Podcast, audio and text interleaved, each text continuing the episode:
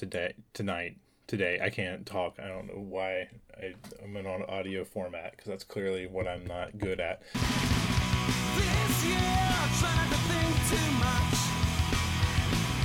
This year I tried to stand up for myself. This year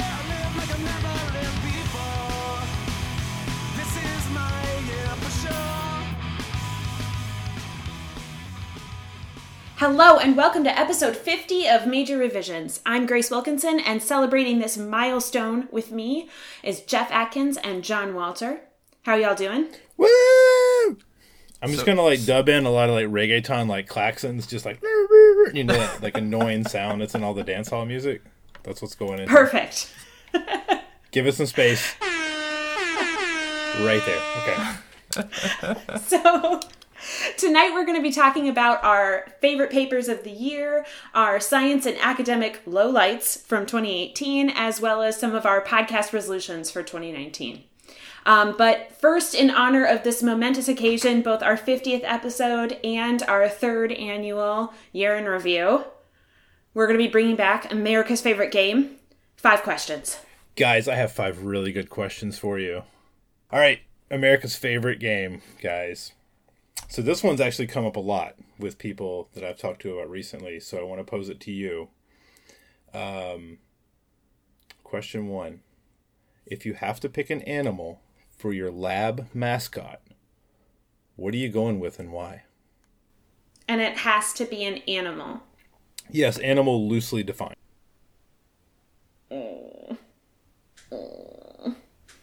So you can pick a Chaoborus. Yeah. Yeah, I feel like I'm just going to play to my strengths and say Chaoborus or maybe a Daphnia. Daphnia. Okay. Okay. But like the Daphnia that have adapted to live in the really hyper eutrophic lakes. The slow Daphnia. Like a real slow, Paper coming soon. ve- very special kind of Daphnia, right? Right. Yeah. Okay. John, what are you what are you picking? Oh, I meant slow in a metabolic sense. Just wanted to clarify. Okay, go ahead. No, no. you offended our Daphnia listeners. Damn it. I know what John's going with. What am I going with? That weird ass bird that you picked for the mammal thing. What was that thing? Oh, I don't know. What did what did I pick? Shit. Wasn't But I was gonna pick a bird. All right, what bird are you picking? Picking a great horned owl. Whoa, really? Okay, Yeah. how come? Well, because owls are a symbol of wisdom, first and foremost, but also great horned owls are both goofy and majestic. And I, hmm. I feel like that that really embodies things that I that I believe in. Interesting. Huh. Have you ever listened to the like sound of owls mating? No, I don't know that I want to. All right, that's Google a- that shit. That sounds like a hit record right there. That's where I'm going to leave it. Have you ever seen Twin Jeff, Peaks? how about you?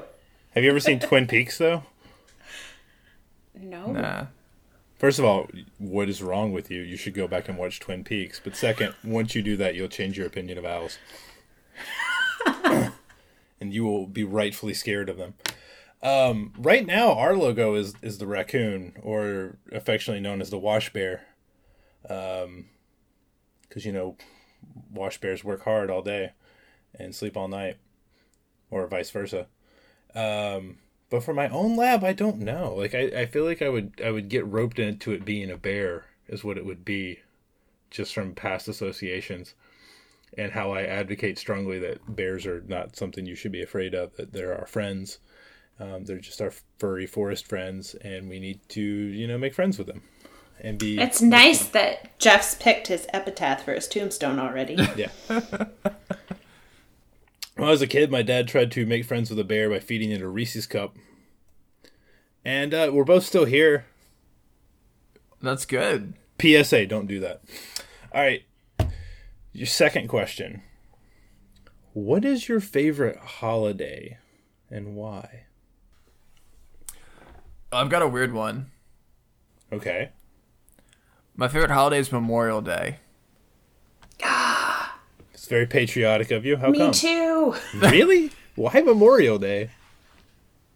John, you first. So, uh, my f- my family uh, has a, a big family reunion every Memorial Day, and uh, I'm really close with a lot of my cousins. They're some of my best friends, and so it's just always really fun to get together with them. Aw, that's sweet. It is. I didn't mean to make fun of it if it sounded like I did. I do that sometimes. it's not it's not intentional. I'm just kind of an ass. It's not intentional. It's just his voice. It's just who I am. Grace, why why Memorial Day? Uh, so Memorial Day falls right in that time during the field season where you've like been spinning up like crazy.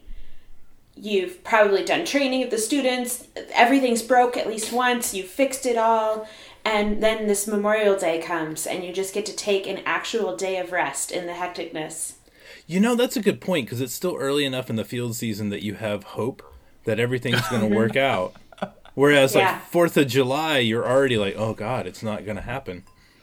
And then, you know, by August, there's no holiday in August for whatever reason because that's when you're sad. Well, lots of Midwestern universities don't start until after Labor Day. So Oh, yeah, that's usually that's true. also your final, although I have to say Iowa State is not one of them, and that sucks. Mine is Halloween, and there's no, like, that's my second, third, fourth, and fifth favorite holiday, too. And I think all other holidays pale vastly in comparison to Halloween. And having kids has made it doubly more so because Halloween is like the one holiday that you can own as a young person, um, which I still somewhat claim to be, even though I'm clearly old now. That your your parents can't ruin Halloween because it's yours. And so I like that Halloween has become one. It was I always thought it was fun when I was a teenager. Like I ran like a spook trail and a haunted house and stuff for like the church and Boy Scout group that I was a part of, and I always enjoyed that. But also now, like it's something like my kids and I can dress up and we all have fun, and it's not ruined by outside family members with well intentions. Or ill intentions, as the case Yeah. may be. Clearly. question question three. What should our new stickers look like for the upcoming year? Do you have any thoughts or any personal style you want to go with? Die cut. I want them to be a cool shape. Okay. I want them to have owls on them. All right, die cut owls. Got it. I got nothing. Did you have a vision? No, I don't. And if it did, it wouldn't be that. But I like that. so I got nothing. Question four: What science fad or trend do you hope comes back? From in- Oh, any of sampling history? in your Sunday best. Yes. Oh, Yeah. Wait, are, uh, I s- uh, uh, are- are you thinking like the American tradition of like suits and whatnot, and like the nice dresses? Or are you thinking even before that and like Oxford gowns? Oh no, I, I guess I was thinking more of the American tradition. When I said it, I was imagining that picture of Birge and Juday in the boat holding up a a, a shin, like a trap, a zooplankton trap. Um, Hell yes. yeah. Chauncey was fly. Hell yeah! John, what science tradition do you hope comes back? Oh God, I don't know. I'm blanking on this one. Jeff, do you have one? I'll let John Um, think. I, I would like to see the occasional, and I say occasional as in very sparingly, a little bit more of some natural history occasionally creep in to uh, uh, some major journals. Not too much. I think like Frontiers does really well with like having like somebody bring in a picture, you know, or talk about a species. That's cool. That's what I'm talking about. Um, uh, just just a little bit more of that back into ecology. And I know we've had discussions on here about what's too much and what's not enough of that because you natural history and science can be friends, but they don't necessarily have the same goals and same means either. But I would like to see a little bit, a little bit more natural history and a little bit more um, of that style writing come back in a little bit, so that some of these some things are a little bit easier to digest and more narratively interesting. So, if not that, better writing. I was about to say, it sounds like what you really are striving for is some better writing. Yeah, just fucking write better. All right, I got one. Okay. All right. Single author papers.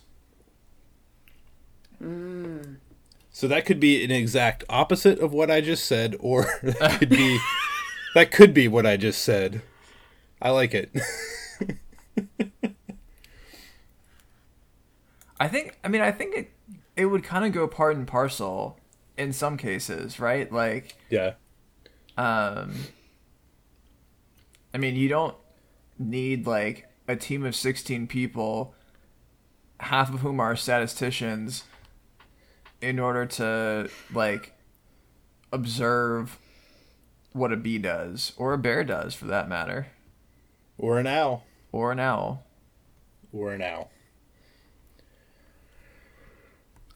I don't know. I think teamwork makes the dream work. Yeah. I'm in agreement. You know, No, I mean, but there's a place. There's a place.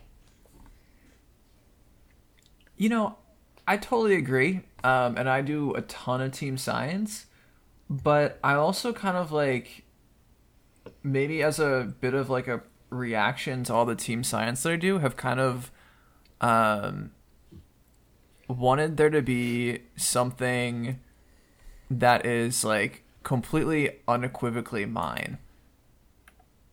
Does that make sense? No, no, totally. It does. Yeah. Well, I mean, I can't speak for Jeff, but you know, as a collaborator of yours, I'm going to try to not be offended. You, No, I hear you ya. shouldn't be offended because I love working hear ya. together with both of you. I'm the I'm the only one who cited our paper, John. So That's true. just That's true. All right, final question. Question five. Hold on, wait. Uh, Oh. actually, no. Go move move on. I shouldn't say this. No, say it. No, it's it's something I shouldn't say in a in a live recording that's going to be spread around the world because it has to do with reviewing a paper. Okay, fair, fair. Question five. What is the most amazing thing that you've ever done that no one was around to see? What? Oh, I'll I'll start you off. I um there was somebody around to see the beginning of this, but they ran inside. We were trying to light a grill on a porch, just a wraparound porch, this old house I used to live on in Sylva, North Carolina. And uh, we were trying to light this grill and whatnot. And um, something happened, and anyway, it started smoking, and we it closed the lid real quick. And that wasn't the part. Well, the the funny part. The funny part ended up being that the smoke disrupted what we didn't know about was above us, which was a giant hornet's nest. Um, and they immediately like swarmed out. And my friend Zach, who was with me, um, Zach Laminack, who works at Elon University, you can look him up right now and give him shit about this. He ran into the house, closing the door, and in the process locking me outside as he had run inside with the bees, which were above the door jamb on the porch, so blocking the only exit from the porch because the side of the porch was like a 20 foot drop, right? Because it was like built onto the side of the mountain. So I couldn't jump off the side. It would be like a 20 foot fall. And so I had like just rolled up newspapers and had like fight my way through like 50 hornets. Um, a lot of them didn't make it. I apologize. It was fight or flight kind of thing, right? But it totally fought off like 50 hornets, got out and escaped without even getting stung. It was awesome. Nice. wow. they got me back because one time I was doing field work and opened up like a one of the uh, the stations at SWAS and like you open up like those jo- like the big metal toolboxes that held the field equipment. I opened up the lid and as I was opening it, I noticed I could see the hornets inside the box, but it was just like a minute of like oh no, and then they just like swarmed out and it totally stung me and then I fell down like a ten foot waterfall. Um, into the water and like kind of rolled out and then like ran into like a log and got stung like 15 times that time. So they got me back. But Yeah, Jeepers. The I got first- pretty fucked up stepping on a yellow jacket nest when I was doing field work once. It was not a good time. nice. This is why I don't work on land.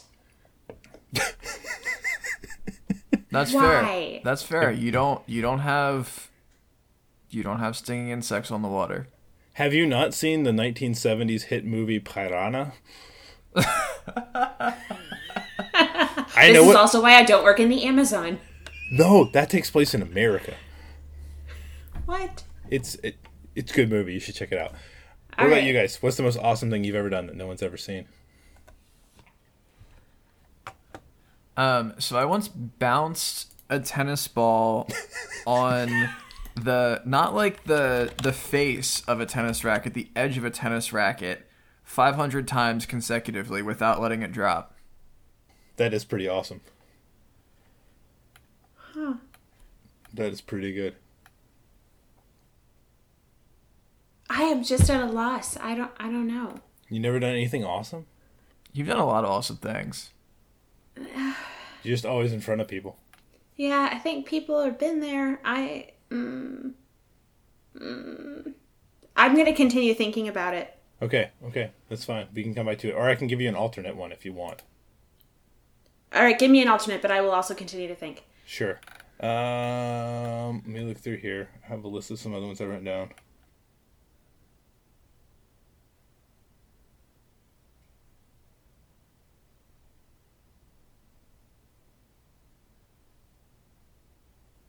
What makes the town that you were born in special? Oh, it was settled by French fur trappers, and so um, it's supposed to have this really French name, but we call it Vadnais Heights. That's what makes it special. What would be Oh, the and it- French pronunciation? French? Vadnais, I think, something like that. I don't know. I don't speak French. I don't speak of the French. Like But it. uh, um, it it also is a chain of lakes that is the water supply for the city of St. Paul. So that's Love also it. what makes it special. Is it's got lots of really pretty undeveloped lakes. Excellent. I love it. Well done, guys. Well done. Um, I love five questions. I'm glad we brought it back. Um, which makes a quick transition to the open poll that we did um, on, via the Twitter to decide what I need to do to earn my Limnology sticker. Um, so apparently, I will not be pulling out water from the hypolimnion and dumping that over me, and I will not be foraging for my own green salad. I will be taking Dr. Wilkinson's limnology final exam, which I believe I will be doing in January. Is this correct? That's correct. I'm a little concerned that our Twitter followers don't understand the value of good video. Because you taking an exam is not going to be simulated. Well, okay, so so we were talking about this with filming it like a 1980s montage.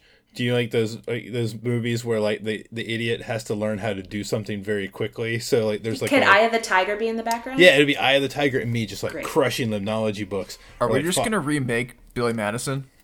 Yeah, basically, but like two two minutes long. It'll just made me following Mike Pace around UVA. Like, Mike, what is this? What is that? just me crushing Red Bull, and then um, I have to take your test. Um, So Perfect. what, what's this test gonna look like? Yeah, so this test is going to be a um, combination of short answer, graph interpretation, Oh, and longer essay. Um, no, that's good. The more you write, the more I'm able to give you points. That's what I tell my students. Even if you write the totally wrong thing, at least at least if it's somewhat related to like water, I'll probably give you a half point. Um, Okay. yeah. So my my favorite questions though on my exams are where I find popular news articles that have to do with something limnological, but they don't explain the limnological concept in the article. Okay. They just sort of loosely talk about it, and you have to identify the concept and talk about how it's at play. All right. Um, and so the the catch to this that we decided on via the Slack channel is that if I fail the test, which just for the record is that a sixty or a seventy? What's the scale that Iowa State uses? Oh, I, I guess would we consider you an environmental science or biology major? Because then you need to get a C or better. Otherwise, you can get a D and still technically pass. Is this an undergrad undergraduate course? It's a mixed undergrad grad. So Fine, if you're okay. a grad student, you got to get a B minus. Okay, so let's make it a seventy then. How about that? Okay, sounds good. If I don't get a seventy, I have to do the other two challenges, Deal. and that's how I get my limnology sticker. I'm not looking forward to this. I don't know a goddamn thing about limnology. We've been doing this podcast for three years, and if it hasn't come up, I don't know it. Hey, we talked about ooze. Oh, I know. Yeah, I know and- the ooze. I'll put a regime shift question on there for you. All I'll stack the deck. Do, is um, cool. If there's like a collab site or Blackboard or something, Canvas, whatever Iowa State uses, um, Yeah, if I can- Canvas. if I can be added to that, maybe some course lecture materials, or am I like, do I have to go in Absolutely. just like on what I know right now? No, no, that's fine. Although you're going to find that I largely end up teaching my course as um, ecosystem ecology being taught through the lens of limnology with a little extra focus on things like light. So, You know, I think not- you're well, pre- you're more prepared than you think. Okay, I'm not really sure if I want to commit to putting my the test and my answers onto the internet yet, but I probably will because it. I'm, I'm not a limnologist. It doesn't matter. But then you may not want your questions on the internet, so we'll figure it out. But look All right. forward to that in January, and uh, maybe I'll have a sweet limnology sticker. Heck yes. Oh God, I feel like the internet sensed that was the one that I didn't want to do. Yeah. All right, Again, though, I'm concerned about why people thought that would make a good video. I don't. People hate me. That's what it is. That's all it is. Yeah. All right. So, do you guys want to do favorite papers of the year, or do you want to do lowlights? Let's do some favorite papers. Let's start positive. Yeah. John, John, you want to kick us off? All right. Well, so I have two that I want to pick. Um, so let, let me do one, and then we'll go around the circle and come back. Is that cool? Sure. All right. So my first pick is uh, Jess Hopson and Jeremy Fox. Uh, occasional long distance dispersal increases spatial synchrony of population cycles, and this is in uh, Journal of Animal Ecology. Why is it your favorite? Um. So. Well, so it's it's an it's on a topic that I that I work a lot on spatial synchrony, and um, there are just not many great examples of you know really interesting um, controlled experimental work in in spatial synchrony. Um, there aren't that many great uh, laboratory systems. Um, this is something that you you know couldn't really manipulate very well in um, in field settings, um, and so I just really like that it does a nice job of using a controlled experiment to um, address a question that there was you know some conflicting um, theoretical uh, predictions on in the literature. Nice. Yeah. All right, so mine is a paper by Patrick Kelly that came out this summer with some other co authors, Maria Gonzalez, William Renwick, and Mike Vanni. Um, and it was in Limnology and Oceanography. It's increased light availability and nutrient cycling by fish provide resilience against reversing eutrophication in an agriculturally impacted reservoir. Um, and I think that long title probably sums up why I love this paper. Um, it's long term data combined with um, thinking about eutrophication, agriculturally impacted reservoirs, ecosystem resilience, um, consumer mediated nutrient cycling, and drivers of change in phytoplankton biomass. These things are all my jam right now. Um, so that's, I, I, and I think it was in particular a very compelling analysis of a 21 year data set. Um, so, yay, long term data. Woo. Great paper. Jeff?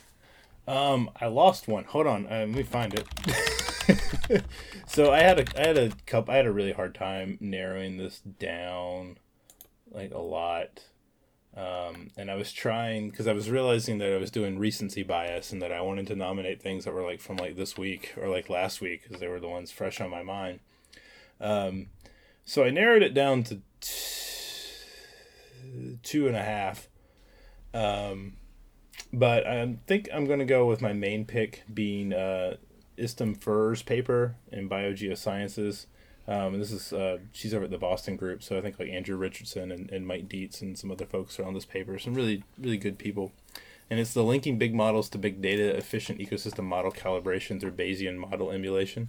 And so in this paper, like Istem kind of walks through like how the PEcAn model kind of works and how some of the Bayesian stuff goes into that.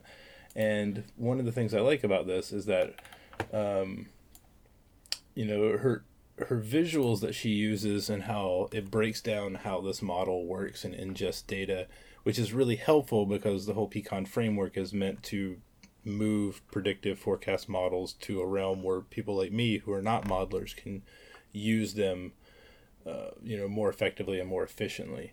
And so she does an exceptional job of just breaking down how this thing works and then how like the Bayesian framework allows you to work within the model and understands the uncertainty and how it kind of works and parses data. So I think it's a really really um, strong paper and definitely one of my favorite from the year. John, what's your pick two? So my other pick uh, is an Allee effects paper, one of the other main things that I work on. Um, this is uh, Brian Lerch, Ben Nolting, and, and Karen Abbott's paper, uh, also in Journal of Animal Ecology, uh, called "Why Are Demographic Allee Effects So Rarely Seen in Social Animals?" Uh, so this is a, a, a theory paper that looks at how uh, social groups and the the you know the processes that govern um, the formation and maintenance of social groups can actually uh, sort of buffer um, populations against demographic Allee effects.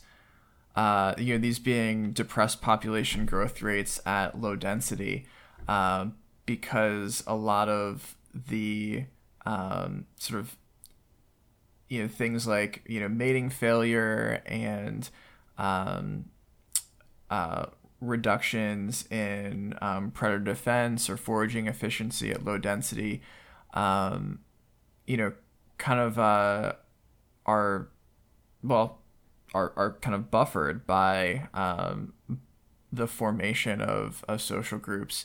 Um, so you know this is a, a really cool paper because it um, sort of helps to answer a um, a bit of a paradox that uh, we've seen in the in the um, in empirical data, um, where you know these types of organisms that we think should uh, display Allee effects, you know, where you know sort of social aggregations would be really beneficial. Um, you know, that hasn't really come true. It hasn't really translated to um, to to measures of uh, population growth rates at low density and the ability to detect Allee effects. So. Um, I think this is uh, you know another one that adds a lot um, to the literature and um, was was nice, nicely written and elegantly done. Sounds like it. I want to go check that out. Yeah, It's a cool I like it. paper. I am just going to throw my other two out there because I, I like both of them. One, um, jealous because I wish I had written it. Uh, from a couple weeks ago, Jessica Corman, who I don't know, wrote, um, leads a paper a that was in. Is she? Yeah. makes it makes sense though. Um, uh, ecosystems paper, foundations and frontiers of ecosystem science, uh, science, legacy of a classic paper, and talking about Odum, 1969. I love this stuff, as you guys know. That's why I, I like when we do the classic papers. So, I, this is a great article. Yeah, Nancy Grimm's on this. Jorge Ramos is on this. There's a bunch of cool people on this. There's Vado Sala's on it. Um, yeah, they just write about kind of the legacy of this paper, and I just love that when we go back and revisit this. And the other one I gotta mention, one because my postdoc advisor's on it, but also this is a badass paper. Is a paper from New Phytologist earlier this year called "Forest Aging Disturbance in the Carbon Cycle," and so it's Peter Curtis and Chris Gough, and it's four pages long. It has brilliant graphics from an undergraduate who I work with, who I love dearly, and they fucking nail everything that we've learned about how forests age in the last 400 years in four pages, and it's brilliantly written. Um, So I, get, I got to throw that one out there too. And yeah, check out Catherine's graphics; they're amazing. So those are my three. So my my second one is stoichiometry of carbon, nitrogen, and phosphorus through the freshwater pipe, which was published in the Limnology and Oceanography Letters as a part of this really awesome special issue on carbon cycling and inland waters that came out recently. You should check it out. It's open access. It's uh, was written by Roxanne Maranger, Stuart Jones, and Jim Cotner. And I love this paper for a lot of reasons. Uh, conceptually, I just think it's great. There's been uh, a large focus in inland waters on carbon cycling, sort of carbon centric limnology um, which I enjoy and have contributed to. But uh, we should think about the other nutrients too. And so this is a really great paper that ties those together through the freshwater pipe. Um, but in addition to that, it has the one of the best author contribution statements I've ever seen. Um, so it says all authors contributed equally to this effort. Um, and divergent opinions between Roxanne Maranger and Jim Cotner were successfully mediated by Stuart Jones. and that's just awesome. And I want to write a great author contribution statement like that in 2019. That's my goal. Oh god. I think the burrito place one time, but that's about that's better than that. All right, folks, stealing an idea from NPR's The Indicator. We're gonna do low Yes. lights, low lights of the year. This was Grace's idea, and I love it. Uh, Grace, do you want to lead us off on this one since John did the last one?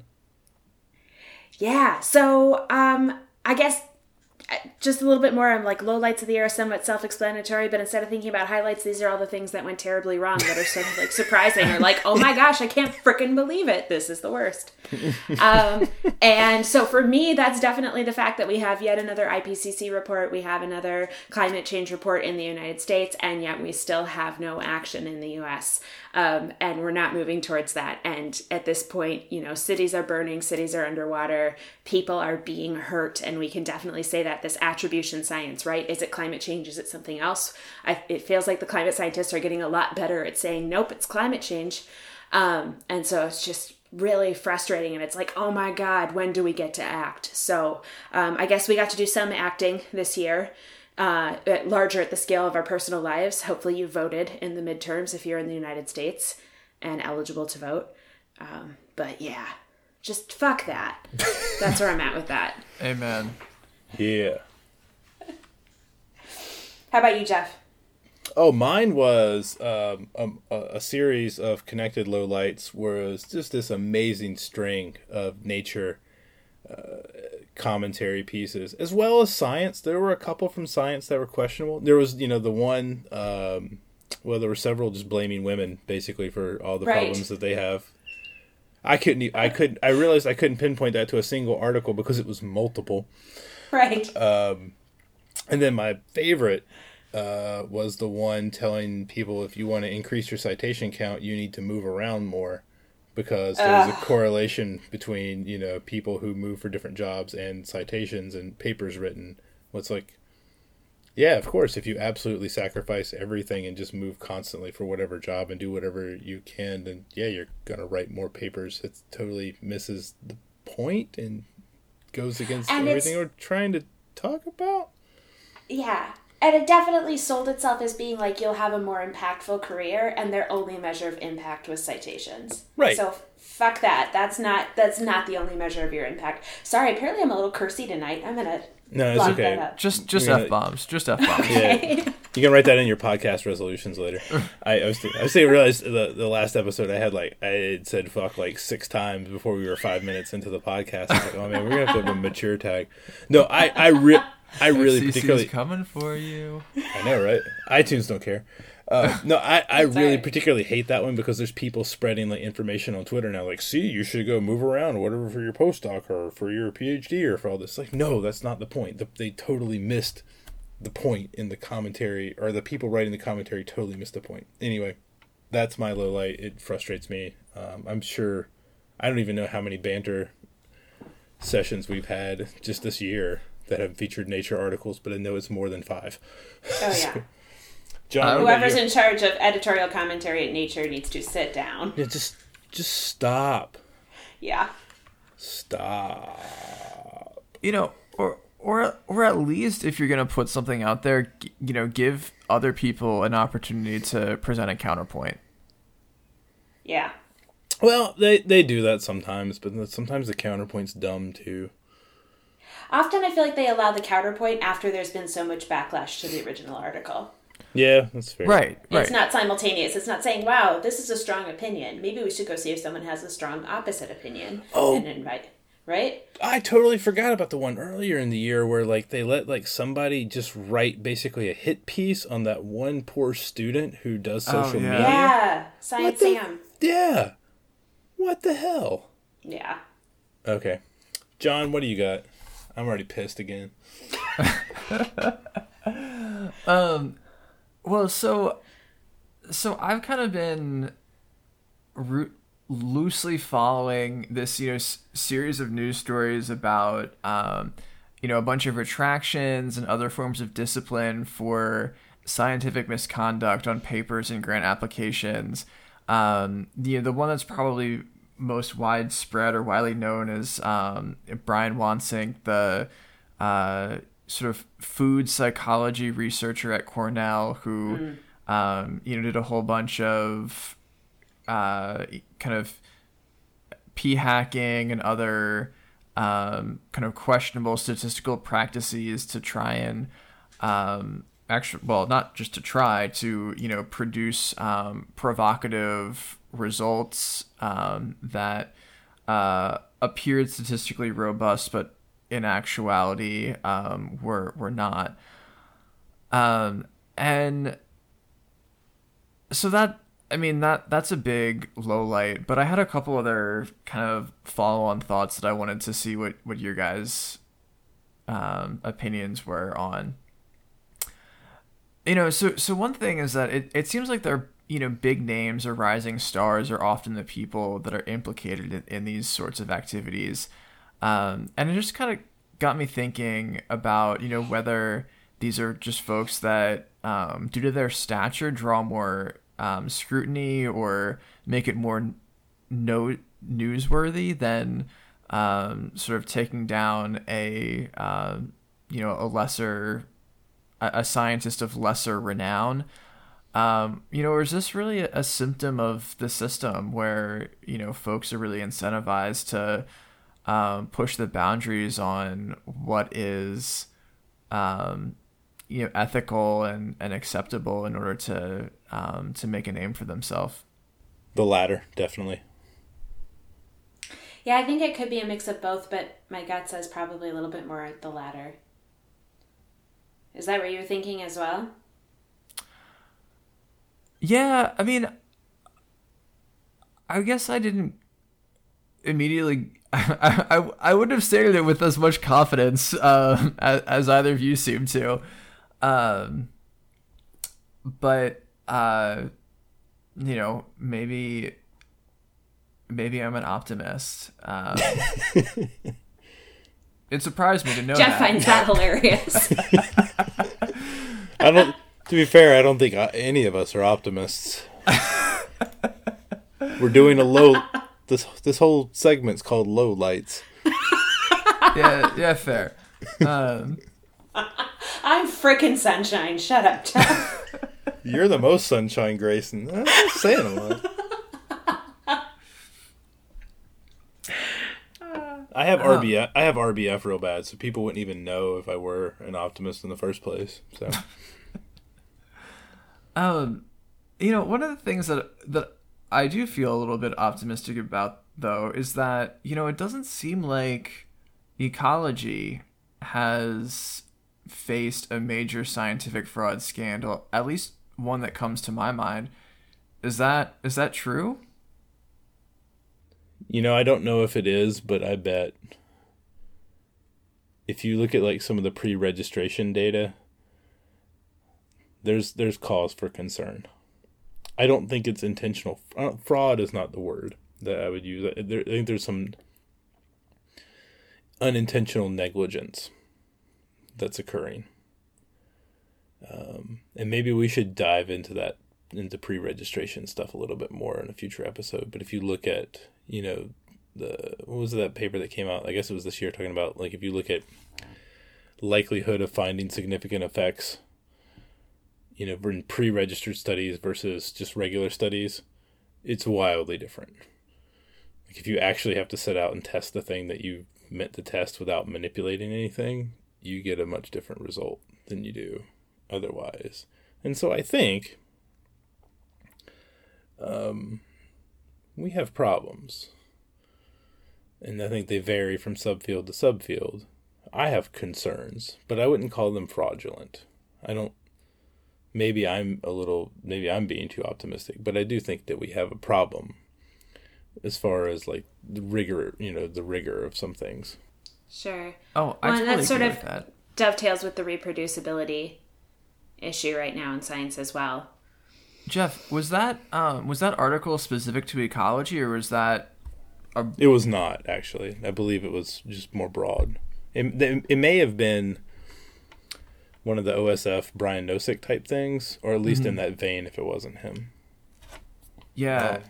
actually, if if you want to look up some other papers, um, there have been one of them. I think is still a preprint right now, um, but there's a, a paper that he did, uh, or a group including him did, um, about that, that I was really interested in, where they you know gave the same data set and research question to like 20 or so different um, different groups and they they all did it a different way uh, and they you know that many of them converged on similar answers but there was um, there was enough divergence in results um, to you know to demonstrate that you know yeah the way that you choose to analyze this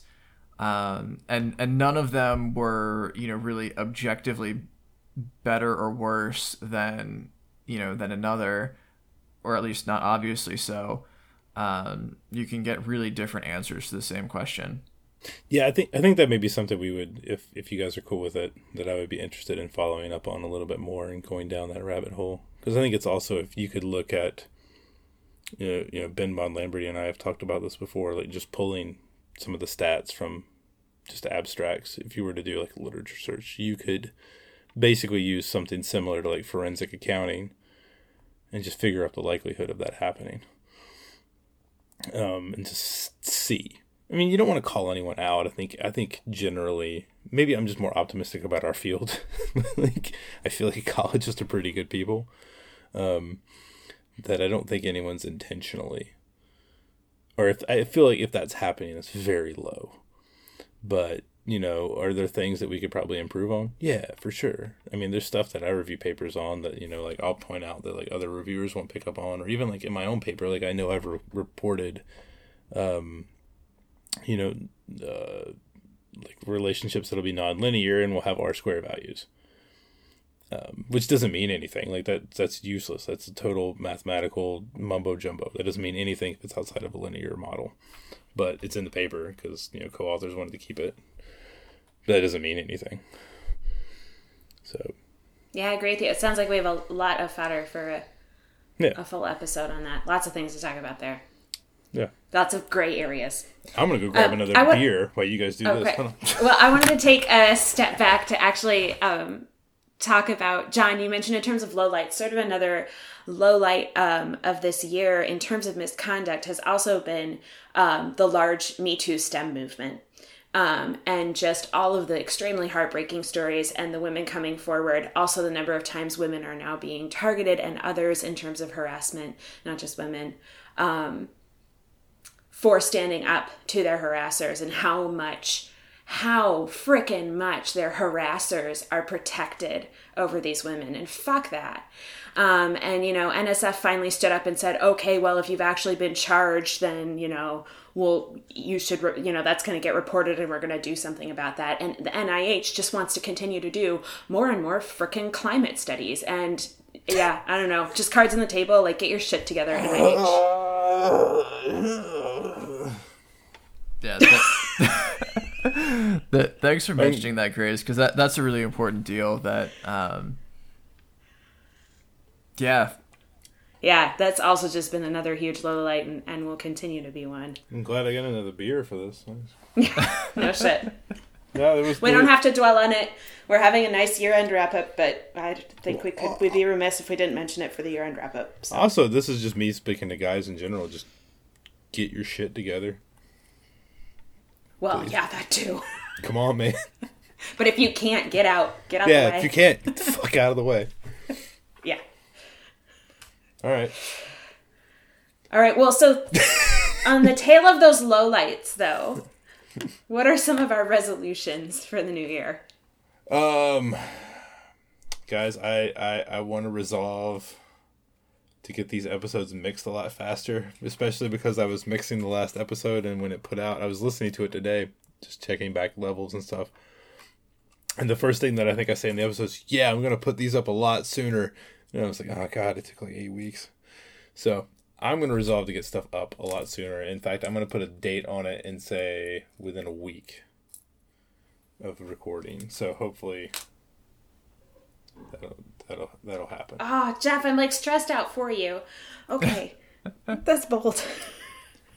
you do so much for this show and everything. Thank well, you. okay, so we're gonna drop because the, the arbitrary deadlines work well for me. Like not real ones, but like arbitrary ones that I set on myself.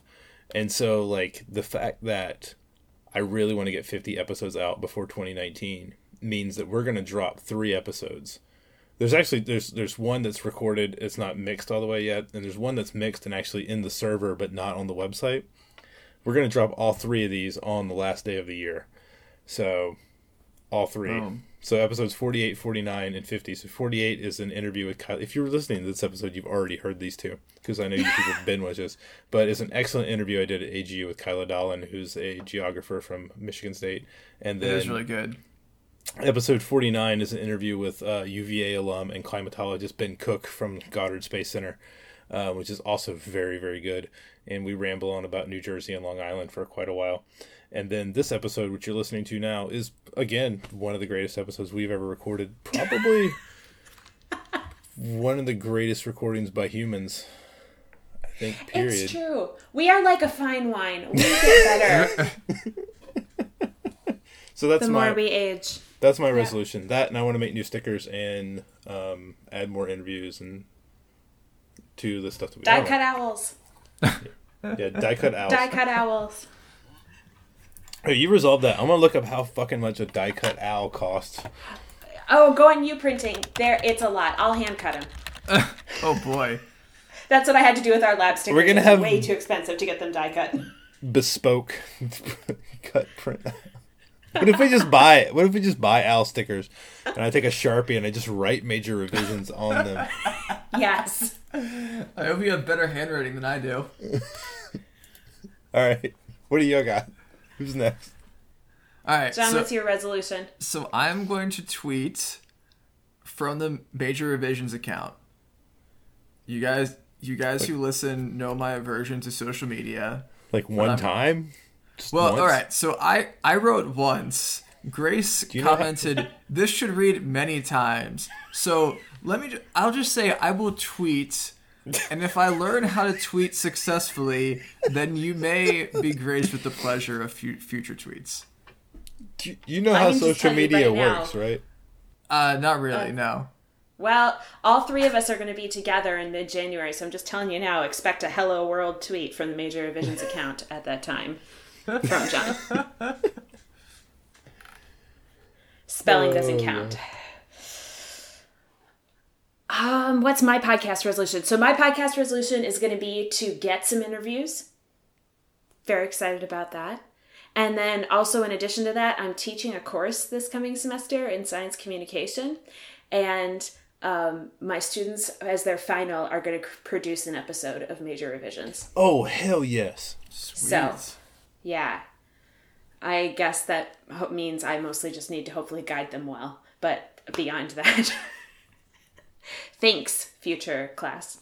So I I did have an e- uh, experimental episode that failed miserably that didn't make it this year, um, and I don't know if I'll try to revisit it or not. But I gave up on it halfway through, where I tried to do a document like a documentary version of a uh, episode doing field work like in northern Michigan, and I tried to pattern this after a reply all episode where they just like took their recorders and wandered around New York for like a day. But then I realized like halfway through making this episode that that was my least favorite episode of Reply All, and I wasn't really sure why I was trying to recreate that, so I gave up on it. But I have a lot of recordings of me just like out in the woods, like, all right, seven thirty in the morning. it's really fucking cold out here. I didn't know what there was no value add, but having students with actual insight would be amazing, and I'm really excited about that. Yes, I'm excited to harvest it. That'd be cool. Um, and there may be a big announcement, at least in our world, in the future, but we don't have confirmation about this yet. So be on the lookout around the big podcast event for 2019. That was So, a drum roll. Sorry, was. you're going to have to mix that drum roll I just did with my hands. It's okay. It's okay. All right. Well, we hope that you have had just as exciting of a 2018 as we have. Personally, I'm excited to see 2018 go. Welcome to 2019.